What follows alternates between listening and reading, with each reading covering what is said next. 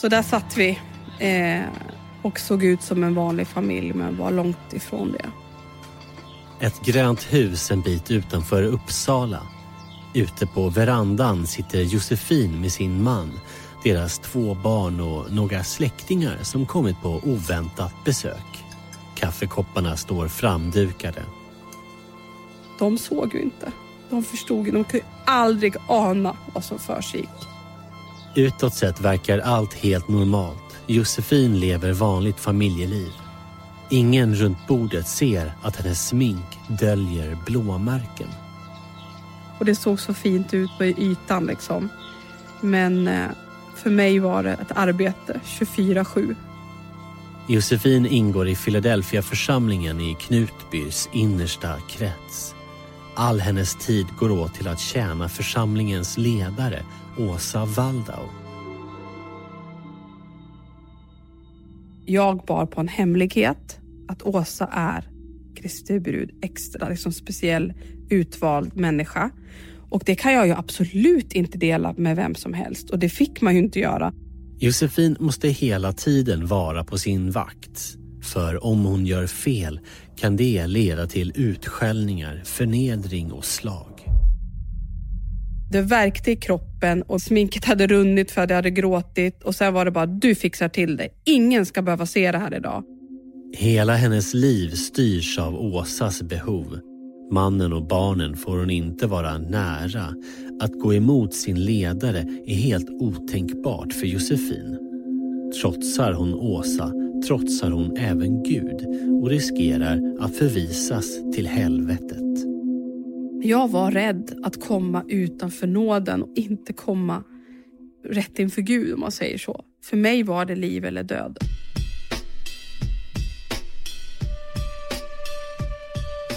Från Banda för Podmi. Det här är Dubbelliv.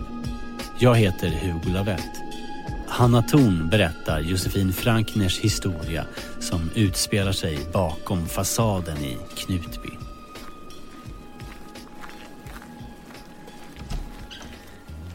Josefin öppnar dörren innan jag hunnit gå upp för uppfarten. Ja, välkommen in i värmen här. Tack så jättemycket. Min man är på väg till eh, Skåne. Ja. Hon har bakat sockerkaka och dukat fram kaffekoppar. Vi sätter oss till rätta i den ljusa soffan och tar det från början. Första dagen. Oj, oj, oj. Året är 1994. Josefin, som snart ska fylla 18 år, sitter i en bil på väg till Knutby. En by där de röda husen står tätt och som ser ut som vilken by som helst. Den har ännu inte blivit känd för det mord som kommer att skaka idyllen i grunden om nästan ett decennium. Alltså Knutby som plats, det är en liten, liten plats med ungefär 1500 invånare med omnejd. Jättefin ICA-butik, en jättefin restaurang, skola, förskola, deltidsbrandkår, jättefin idrottsverksamhet. Ja men så. Livet på landet verkligen. Josefin kliver ur bilen och hälsar på familjen som hon ska bo hos. Det är hennes första dag i den nya församlingen Knutby Philadelphia och förväntningarna är skyhöga. Det var ju liksom eh, väldigt mycket entusiasm. eh, lite så här pirr i magen-känsla att man, hjälp, eh, vad, vad, vad, liksom, vad spännande. Vad, hoppat av skolan, men alltså det, det var ju liksom som eu, eufori nästan. alltså i den här bubblan av att wow, det här kommer bli häftigt, det här kommer bli spännande. Det här livet liksom. Det nya livet. Ett liv som hon hoppat av gymnasiet för att starta. Trots föräldrarnas invändningar har hon och hennes pojkvän Samuel valt att följa med Josefins favoritpastor Åsa Waldau till Knutby, Philadelphia de ska göra församlingen till något helt nytt tillsammans.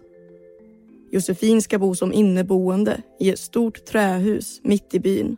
Och nu står hon i sitt nya rum. Ja, jag tror faktiskt att de hade köpt nya lakan och liksom jag fick bädda min säng med nya lakan och, och liksom ställa in mina, mina saker. Det var ju liksom... Nej men det var ju en fantastisk känsla. Josefin lär känna barnpastorn Åsa när hon är 14 år och nyinflyttad i Uppsala. Hon kommer från en frikyrklig familj och går med i en ny kyrkgrupp där hon för första gången möter den karismatiska och inkännande kvinnan. Det första mötet det var ju liksom som en förälskelse. Alltså, jag bara wow, liksom, vad är det här för människa? Hon är 11 år äldre än mig då, så hon var ju fortfarande en ung, ung eh, ledare. Och den här kvällen när vi möttes, det var en, ett café, eh, kafékväll och hon predikade och prat, eh, sjöng. Eh, och det här liksom hennes bruna varma ögon och att hon hade ett väldigt naturligt sätt. Josefin känner sig direkt sedd av Åsa och när hon fyller 15 år kommer barnpastorn personligen hem till henne med en present. Det var ju flera, flera hundra ungdomar, nära barn och ungdomar i den här kyrkan och varför kommer hon till mig liksom? Hon köpte en blå necessär med papegojor på, kommer jag ihåg. Så fick jag den och sådär, så det var ju helt otroligt. Sedan den första förälskelsen har hennes respekt för Åsa bara växt. Och nu får hon vara med och jobba vid hennes sida i församlingen. Det finns en nära gemenskap i gruppen som växer sig större och större. Flera unga flyttar hit för att ta del av Åsas predikningar. Jag förväntade mig att få arbeta eller liksom få göra det, det, det jag älskade på heltid. Alltså hjälpa människor. Då var det ju till exempel att man åkte runt och pratade emot mobbing och hade såna här liksom grupper eh, i skolor för, ja, men för folk som eh, ville fråga mer om, om tron och sådär. Så att jag menar, det var ju bara för den goda, goda saken. Liksom. Det som från början skulle bli ett sabbatsår blir längre än Josefin och Samuel planerat. De gifter sig, flyttar ihop och får två barn. I församlingen börjar vissa medlemmar prata om en uppenbarelse. Några i den innersta kretsen runt Åsa har studerat Bibeln och profetior som menar att Knutby är en speciell plats.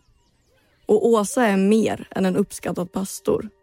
Hon är Kristi brud. Hon är då alltså unik. En enda. Hon är extra utvald. Hon är viktigaste kvinnan på jorden.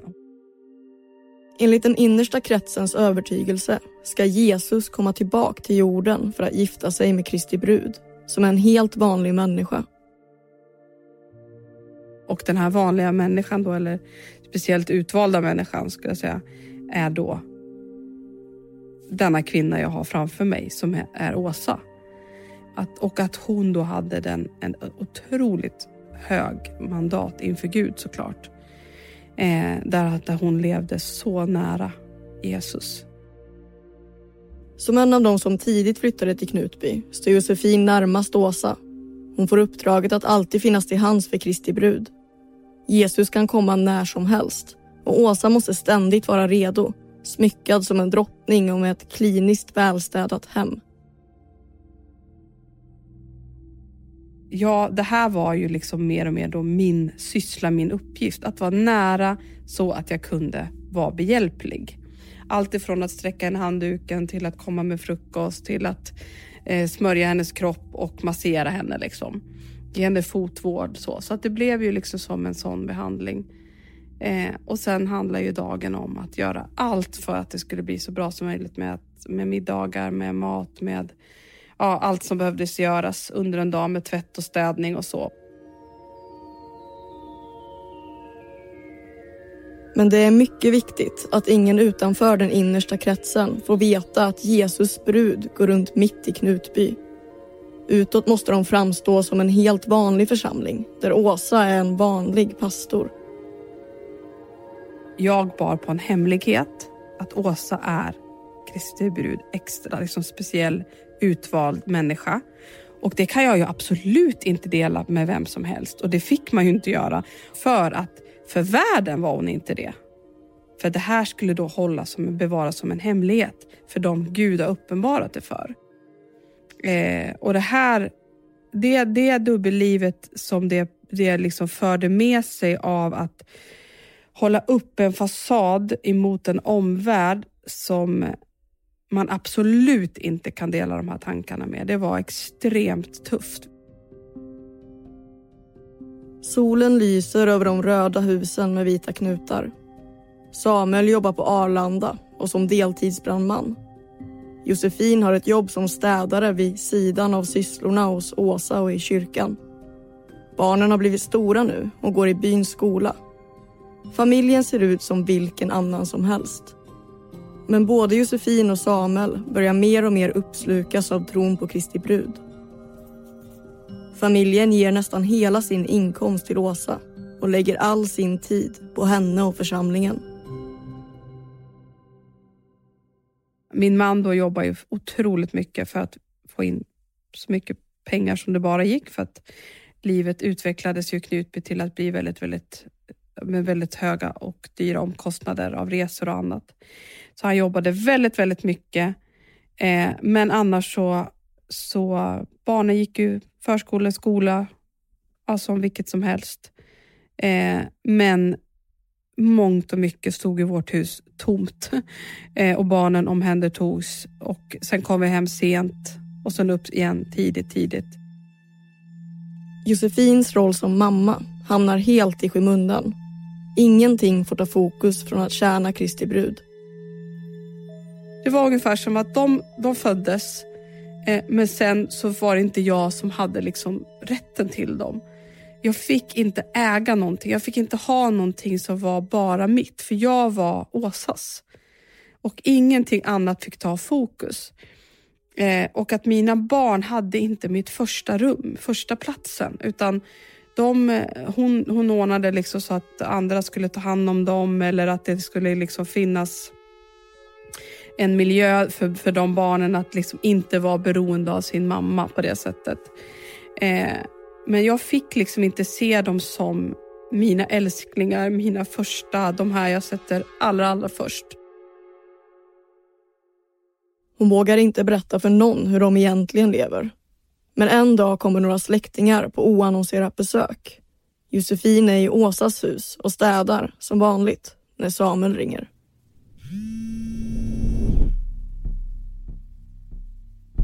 De var ju såklart, liksom, hade ju frågor om Knut och så här, så kom de bara. Eh, och eh, där min man då möter dem och bara snabbt som ögat försöker samla ihop oss som familj. Och jag kommer ihåg vi bara liksom infann oss hemma och så spela med och bara ah, nu fikar vi liksom som att ingenting är konstigt här. De sitter i sina arbetskläder på verandan och fikar. Josefin, Samuel och deras två barn är samlade i sista sekund. Släktingarna kan inte ana att det här skulle vara något ovanligt. Vi åt ju aldrig tillsammans som familj utan det var en sån konstig tillvaro vi levde att jag och min man då, vi var liksom för Åsa 24-7 och vi hade liksom inte vanligt, vanligt familjeliv. Men ibland då så liksom fejkade vi ungefär för att det skulle se så normalt ut så att vi gjorde någon familjestund där. Då. Prydligt framställt i huset, som hon bara sover i på nätterna, finns ett fotografi det är från Josefin och Samuels enda semester ensamma och fungerar som ett bevis på att de är helt vanliga utan hemligheter som bubblar precis under ytan. Och då hade vi ett sånt där kort eh, hemma. Så jag menar, om folk kom, då såg de ja, det fanns en, ett resekort med bara vi och, och så kanske någon frågade vad gjorde ni där? Vi var på Gran Canaria.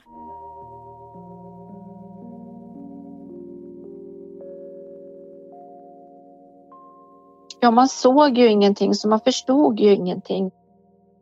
En av de vänner som besöker Josefin är Lena Gustavsson. Hon och hennes man lär känna Josefin och hennes familj genom gemensamma bekanta i församlingen. Det enda vi tyckte när vi var där ute, det var ju att, att ja, alla verkar ha det bra för att det, det var ju glada människor så. Lena ser att Josefins barn mest är hos en annan familj. Men det är inget hon tycker verkar konstigt. I Knutby bor alla nära varandra och hjälps åt. Barnen blev ju omhändertagna som vi upplevde det väldigt bra och de var ju också glada och med och tjo och kim och alltihopa det här så att eh, Men vad Lena och världen utanför inte ser är att församlingens innersta krets har blivit till en sekt. Och reglerna som medlemmarna närmast Åsa måste följa blir allt mer strikta. Det här som sker, det är ju någonting som man absolut inte kan dela om med omvärlden för det här är ju liksom väldigt speciellt och vi lever ju liksom i den sista tiden och Jesus kommer snart tillbaka och det här måste göras för Jesu återkomst. Vad var det som du var så rädd för skulle hända ifall du, ifall du släppte fasaden? För mig var det liksom på liv och död. För mig var det så hundraprocentigt övertygad om att Gud, han ser allt och nu gör jag inte som han säger, då, då blir jag ju liksom bestraffad. Det blev ju som ett dödshot. För att Åsa menade då det att är du fel inför mig, hur ska du då komma till Jesus? Och har du inte gott ställt med Jesus, hur ska du då tro att du kommer till himlen en dag? Jag var rädd att komma utanför nåden och inte komma eh, rätt inför Gud om man säger så. Och sen tänkte jag ju då såklart att om jag dras ner i, drar ner i skiten, då drar jag ju mina barn och då liksom tänker jag att nej, då, då kommer de också fara illa. Josefin och de andra i den innersta kretsen anstränger sig hårdare än någonsin. Under deras väntan på Jesus börjar misstänksamheten växa. Varför dröjer det så länge? Något eller någon måste stå i vägen och uppröra Gud. Josefin ser hur Åsa blir allt mer frustrerad. Kan det vara någon i den innersta kretsen som är upprorisk och därför fördröjer Jesus återkomst? Åsa har en speciell lära det handlar om att vara rätt eller fel inför Gud. Och nu börjar hon leta fel hos de som står henne allra närmast. Och då när man blir fel, då kan man inte liksom bara låtsas som att det inte var någonting, utan då måste det här felet rättas till. Att komma rätt inför Gud kan ta tid. Och fram till att man förtjänat att vara rätt får man leva som en utstött, för allas bästa. Josefin har varit med i sekten i tio år som Åsas tjänarinna. Men hon går ändå inte säker. En dag skiftar församlingens varma gemenskap mot iskallt bemötande. Josefin har enligt Åsa blivit fel. Hon får aldrig någon förklaring men förstår att det måste vara allvarligt. Kanske är det hon som står i vägen för Jesus och Kristi brud. Då var det ju inte egentligen Åsa jag inte lyckades följa utan det var Gud. Och där blev jag då fel mot Gud. Det blev ju en skymf mot Åsa när jag var fel. För jag om någon, som jag hade känt henne sedan jag var 14 och jag om någon borde verkligen veta bättre. Hon går från att tjäna vid Åsas sida varje dag till att inte få träffa sin ledare överhuvudtaget. Att hon har blivit fel kan enligt Åsas synsätt påverka hennes man och barn så i perioder isoleras Josefin helt från sin familj. Det är fruktansvärt. Det är, det är en eh, total känsla av att eh, vad jag än gör, det räcker inte. Det, det, spelar ingen roll vad jag än gör. Alltså det är som att man klättrar upp och så halkar man ner. En, en total förtvivlan och att man inte vet åt vilket håll man ska vända sig. Alltså, man försöker ta tag i halmstrå eh, som man tänker att det här går nog i rätt riktning. Men, men eh, det värsta i det här det är ju att när man då är fel mot Gud och så ska man vända sig till Gud, då är man inte så frimodig. Josefin har varit fel i över ett år när något plötsligt händer. Något som kommer att ändra på allt. Den 10 januari 2004 ekar flera skott genom byn. Och här är dagens Eko kvart i fem. En 30-årig man skottskadades tidigt i morse och i ett hus intill hittade polisen samtidigt en död kvinna i 20-årsåldern. Polisen ser ännu inga motiv till skottlossningen. Däremot har polisen en del spår efter förövaren vid 30-åringens hus. I samma hus som Josefin och hennes familj sover i har det skett ett mordförsök och Josefins man är en av de första på plats. Runt knuten, i ett annat hus, har det skett ett mord. Det är Åsas egen syster som har blivit skjuten. Misstänkt för mordet är en av Knutby Philadelphias egna medlemmar. Stämningen är kaosartad och ingenting kommer bli sig likt igen. Åsa måste skyddas från omvärlden och den krets som omringar Kristi brud sluts nu ännu tätare. Vi var ju då fram till 2004 en utåt sett en pingstförsamling. Eh, men sen blev det ju såklart att pingströrelsen visste ju inte hur att hantera detta. Och det ledde ju då också till att, att Knutby Philadelphia blev utesluten ur pingströrelsen. Och då blev det ju att vi slöt oss ännu mer. Ingen har väl undgått att följa händelserna i uppländska Knutby som resulterade i mord. Sen den 23-åriga pastorsfrun sköts ihjäl har media varit fulla av detaljer kring morddramat och ingående beskrivningar av hur den lilla frikyrkoförsamlingen lever. Och enligt tidningarna styrs den av en kvinna som utnämnt sig till Kristi brud. Hemligheten om Kristi brud är ute. Knutby Philadelphia pryder löpsedlarna. De är uteslutna ur pingströrelsen och den intensiva mediebevakningen gör att de känner sig trängda. Josefin behövs hos Åsa igen och nu får hon komma tillbaka, in i gemenskapen. Och då hade jag ju under ett helt år inte gjort annat än att försöka liksom nå fram eh, till att få komma rätt då igen. Och när då hon säger detta och dessutom använder sig av att hon mer eller mindre räddar ju mig liksom eh, från att bli evigt förtappad. Eh, så blir det ju liksom som att jag, jag snärjs ännu mer. Så det hände med mig efter 2004 att jag blev ännu, ännu mycket mer insnärjd och nära. Josefin kan skydda Kristi brud genom att tjäna henne och upprätthålla bilden utåt av att de är en vanlig frikyrkoförsamling. Och hon tar sin uppgift på allra största allvar. Så att det var, det var ett helvete. Och det såg så fint ut på ytan liksom. Men eh, för mig var det ett arbete 24-7. Eh, om det inte var fysiskt så var det mentalt att ständigt vara uppkopplad. Eh, andligt alert och eh, alert så att jag inte missar något liksom praktiskt. Risken att bli fel eller uppröra Åsa är ständigt överhängande. Och det handlar inte längre bara om utfrysning och tillrättavisningar. I badrummet, där Josefin hjälper Kristi brud att bli klar för dagen, är de ofta ensamma. Varje morgon står hon där och kammar, smörjer och smyckar sin drottning. Plötsligt biter Åsa henne hårt under ena ögat.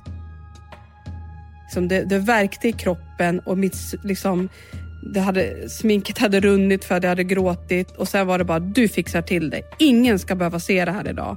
Och det spelet var fruktansvärt tufft. Eh, att hålla uppe liksom ett sken av att fake it till you make it. Liksom. Att ja, nu bättra på sminket och bara liksom göra sitt yttersta för att fixa dagen. Liksom. Men eh, det gick ju liksom inte att sminka över det här. Det var inget blåmärke som gick att sminka över. Och när det svullnar upp på det sättet eh, så kommer ju jag då, eftersom jag ser hennes panik och jag kommer då med förslaget att jag kan säga att jag har slagit huvudet i en fönsterkarm. Hon får en ispåse av Åsa för att få ner svullnaden. Lögnen om fönsterkarmen är inte särskilt bra. Åsa kommer på en bättre lögn. Det hon säger då till mig och en annan är att ni ni får säga att ni har skojbråkat och att du har fått eh, den här kvinnans eh, armbåge i ögat. Att det, att det var det som har gjort att du, har, att det, att det ser ut som det gör. Liksom. Men sen så, så hette det sen och att du får absolut inte jobba. Du får ju vara hemma, du får vara sjukskriven nu för så här kan du inte liksom gå ut. Josefin går hem till sin familj och säger att hon har fått en armbåge i ögat. Inte ens för sin man vågar hon berätta vad som egentligen har hänt. Hon sjukskriver sig från sitt extrajobb som städare och intalar sig att hon förtjänade skadan för att hon gjort något fel. det fanns inte på kartan att tänka att det var Åsa det var fel på. Eller att det här, det var det vi levde i var fel på. Utan allting kommer ju tillbaka till att om det är något som är fel, då är det jag som är fel.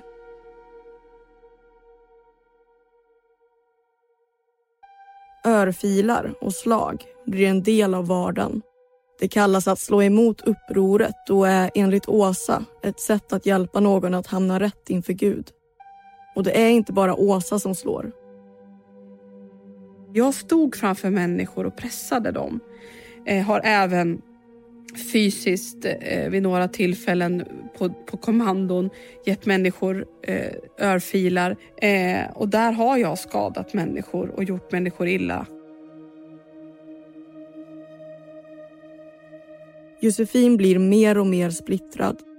Mot vänner och familj, både i och utanför församlingen, håller hon upp ett leende. Men under sminket har hon blåmärken. Och hon är så övertygad om att det är hon som är orsaken till Åsas problem att hon till slut inte ser någon annan lösning än att försvinna. Jag är problemet, så jag måste liksom bort. Eh, antingen ja, inte leva mer eller ta mig bort härifrån, för jag utgör bara ett, ett hinder, ett problem.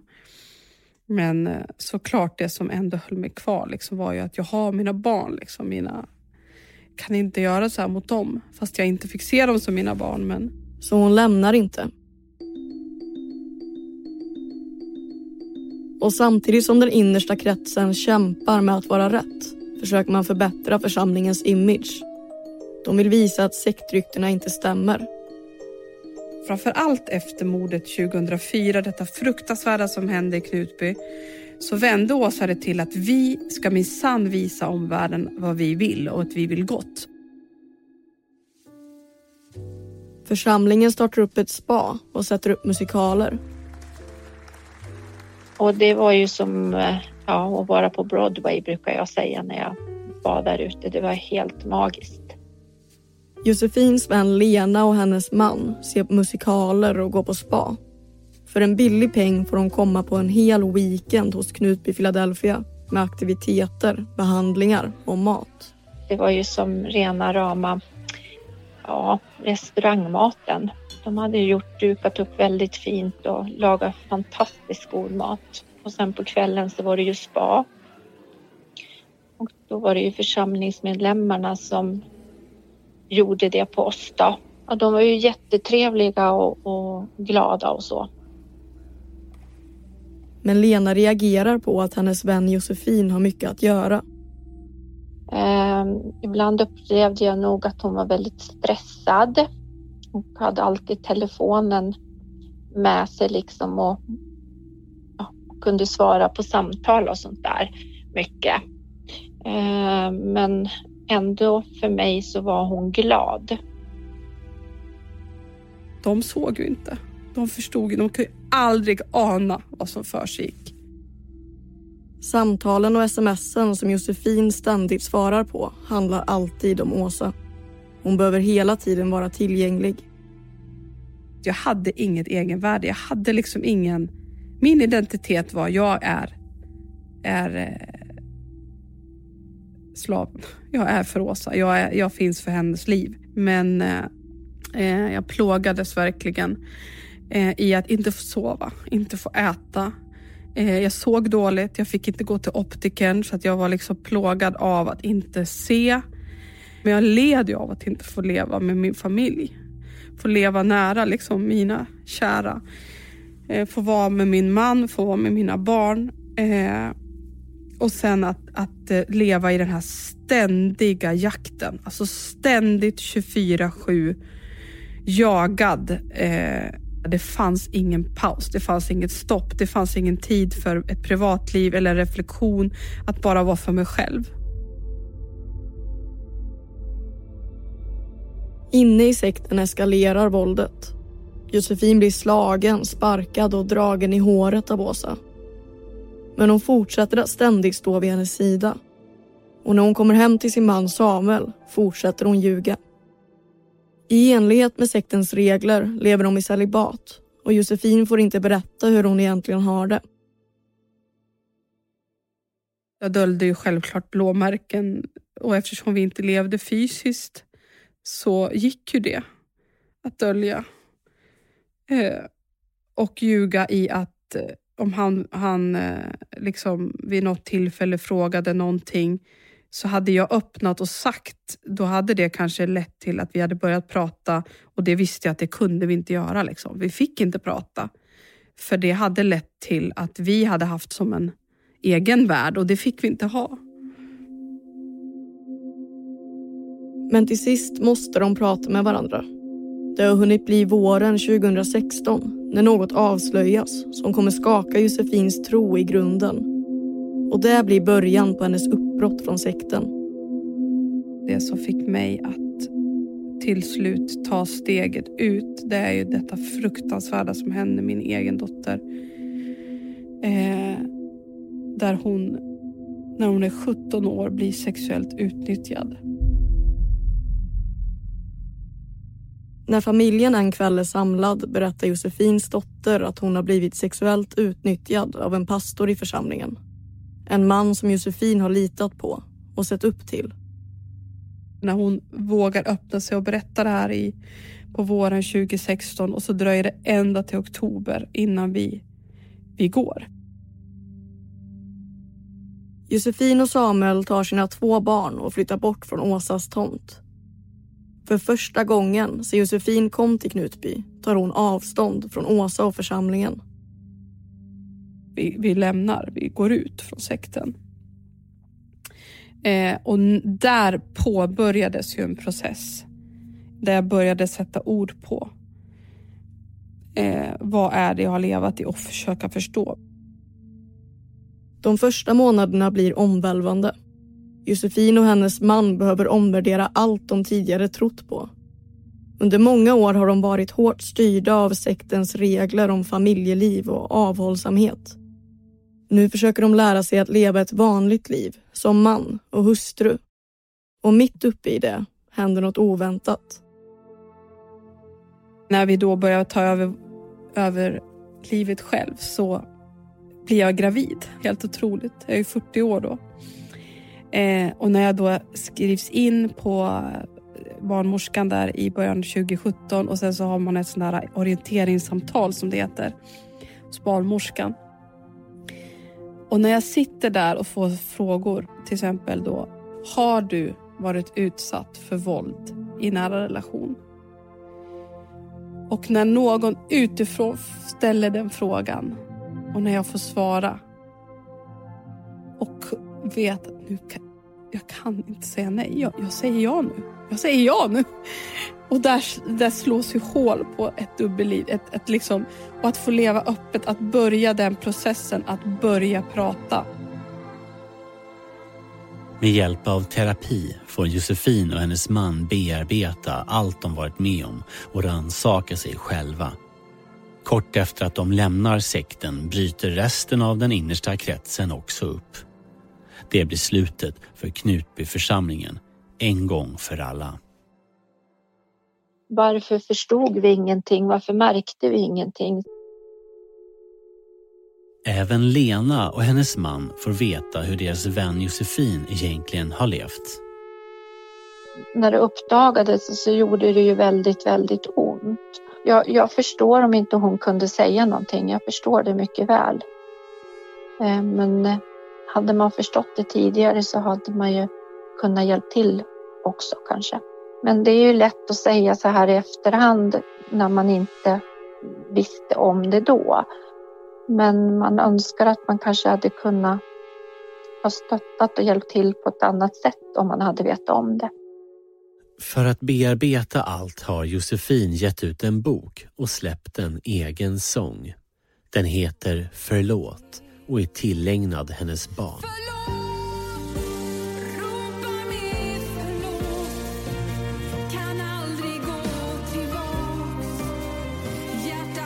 Idag sitter Josefin i familjens nya hem i Västerås. Det har gått över fem år sedan de bröt med sekten. Sedan dess har Åsa Waldau, som idag heter något annat, dömts för misshandel av Josefin och flera andra församlingsmedlemmar. Och pastorn som utnyttjade Josefins dotter sexuellt har dömts för det. På pianot i vardagsrummet står ett fotografi på alla barnen. Och i det vita radhuset lever hon ett vanligt familjeliv. På riktigt. Josefin är äntligen fri. Så jag älskar det här livet att få leva öppet. Alltså det är så fantastiskt. Eh, och jag har märkt det, det är så styrka idag liksom av att var jag än kommer, alltså att få vara skörstark. Och sen att få leva öppet, ärligt, det finns ingenting att dölja. Jag har liksom ingenting, vi har ett, liksom ett vanligt familjeliv. Eh, och, och, det här, och det är, ja, det är ja, jag är så befriad, jag är så lycklig över det. Eh, och livet i dubbelspelet, i att leva i de här skilda liksom, kontrasternas värld, det tär något så fruktansvärt. Du har lyssnat på Dubbelliv, en podmi-produktion från Banda. Reporter var Hanna Thorn. Jag heter Hugo Lavett. Producent är Lovisa Lam Nordenskjöld. Slutmix Axel Rickert Berkemar Exekutiv producent på Podmi är Sofia Neves.